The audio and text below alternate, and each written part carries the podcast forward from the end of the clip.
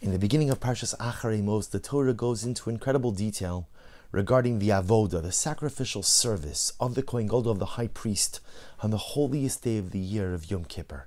And the Torah tells us that, of course, the central moment of that day was the Kohen Gadol's entry into the Kodesh Hakadoshim, into the Holy of Holies, the area, the little space which contained the Ark, the Aron, the space in which the Shekhinah itself, the Divine Presence itself, resided.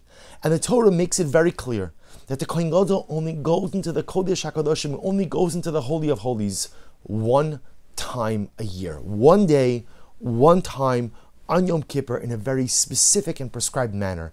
And the Torah says as follows this is in Perek Zayin Pasuk Beis. Chapter 16, verse 2. Tell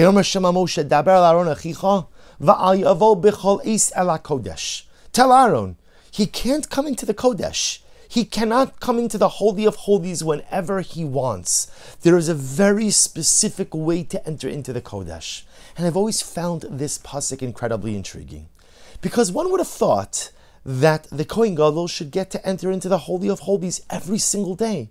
After all, again, he's the Kohen Gadol, he's the high priest. First Aaron, then his sons. And although there were times that we had high priests, Kohen Gadolim, who weren't of the highest moral caliber, but when we think about the office of the Kohen Gadol, the high priest, we, we imagine one of the holiest members of the Jewish people. And so I would have thought that such an individual be granted access to the Kodesh HaKadoshim, the Holy of Holies, if not every day, at least a couple of times a week. And if not a couple of times a week, at least on Shabbos. And if not on Shabbos, maybe Yamim Tova, maybe special occasions. But no, the Kohen Gadol only goes into the Holy of Holies one time a year. And perhaps the Torah is teaching us a very dramatic and meaningful lesson. The Holy of Holies represents the pinnacle of spiritual accomplishment. The Holy of Holies represents the most intense experience of inspiration, of closeness, of connection.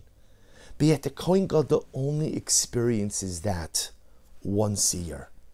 Perhaps to teach us that even within our own spirituality, as much as we would love to be perpetually inspired, as much as I would always love to feel connected, it doesn't really happen that way.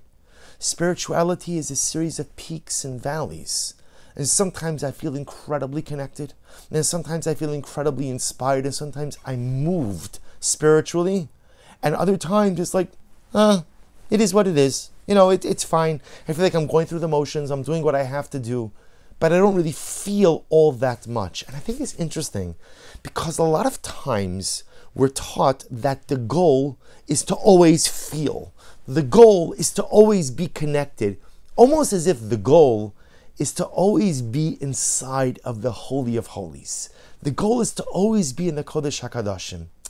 And I've always had difficulty with this because I myself don't live in a perpetual state of inspiration.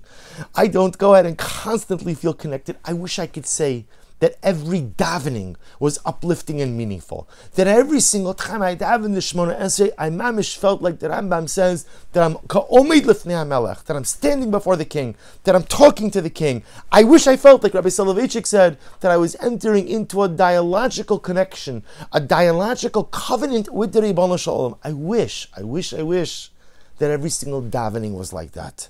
Just like I wish every single time I put on tefillin, I actively felt like I was binding my physical prowess and my intellectual prowess to the Ribbono Shel Olam, just like I wish I felt that every single Shabbos was Me'ein Olam Haba, was a little taste of the world. I wish I felt this way all the time. I feel that way sometimes. Sometimes I do. Sometimes when I daven, I feel connected. And sometimes when I do mitzvahs, I feel uplifted. But other times, I'm doing what I have to do because it's an obligation upon me. And perhaps what the Torah is telling us is it's okay. Because even the Kohen Gadol, he didn't go every day into the Kodesh HaKadoshim. He didn't experience that incredible and overwhelming moment of spiritual intimacy each and every day. He had it once a year. And I'm sure that once year experience carried over into a number of other days, a number of other experiences. But the Kohen Gadol didn't live every single day in the Holy of Holies. He didn't live every single day in the Kodesh HaKadoshim. And if he didn't live every single day in the Holy of Holies in the Kodesh HaKadoshim, then I'm not going to either. Then Bepashtos, on a simple level, I'm also not always going to feel inspired. I'm also not always going to feel connected. I'm also not always going to feel uplifted by every single aspect of my Yiddishkeit. But yet, and here's the incredible part, I'm still going to keep doing it. Why? Because when I daven day after day, even if not every tefillah is a meaningful, uplifting experience, I'm exhibiting a commitment to the Ribbono Shel Olam. Baruch I'm showing up. I'm showing up Shachris, I'm showing up Mincha Ma'ariv, I'm putting on Tefillin every day, I'm giving stock, I'm doing Chesed, I'm learning your Torah. And some days I'm on, and some days I'm connected, and some days I feel like I'm literally living with you in the Holy of Holies. And sometimes, to be honest, I feel absolutely nothing. But lest you think that that represents a spiritual shortcoming or failure, Va'al Yavo Bichol Eis Kodesh. Even the Kohen Gadol doesn't live every single day in the Holy of Holies. Even the Kohen Gadol didn't live a life of constant and perpetual spiritual intimacy, inspiration, and connection. Even the Kohen Gadol had his peaks and valleys. The Kohen Gadol has his peaks and valleys in his relationship with Hashem, in his inspiration, that of course I am going to have them as well. But the real litmus test of my personalistic holiness is even when I'm not feeling it, even when I'm not connected, even when I'm not in the Holy of Holies, do I still show up? And as long as I continue to show up for every davening, and as long as I continue to show up for every opportunity for learning, and every opportunity for mitzvos, and every opportunity for chesed, that ultimately shows HaKadosh Baruch Hu, that even if I don't feel it, the commitment is there. Halavai, we should be zocha to many beautiful moments of spiritual intimacy and connection.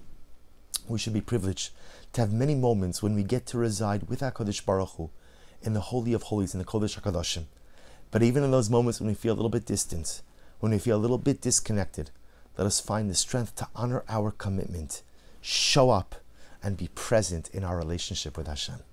Wishing everyone a wonderful day.